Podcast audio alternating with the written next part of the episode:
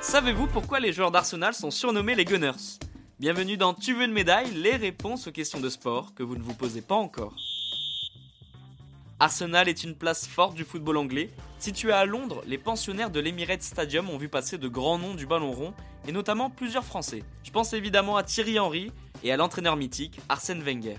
Après avoir joué les premiers rôles dans le championnat anglais il y a quelques années, les Gunners connaissent une période un peu plus délicate ces derniers temps. D'ailleurs, pour savoir pourquoi on les appelle les Gunners ou les canonniers en français, il faut se replonger à la fin du 19e siècle et plus précisément en 1886.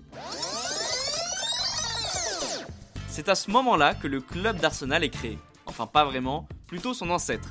Il s'agit du Dial Square.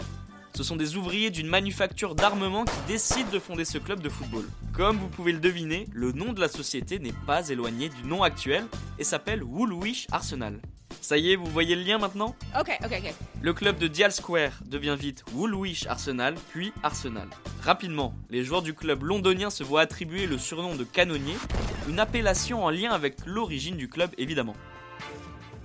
Si vous observez bien le blason d'Arsenal, on peut y apercevoir un canon. Sur les précédents écussons, il n'y en avait pas un, mais trois. Même si les Gunners n'ont plus remporté le titre de champion de Première Ligue depuis 2004, Arsenal reste un club mythique en Angleterre. La preuve, les Rouges et Blancs ont été champions à 13 reprises. Un titre est resté dans les mémoires, c'est l'épopée des Invincibles lors de la saison 2003-2004. Porté par nos Frenchies, Arsenal n'a pas perdu un seul match cette saison-là.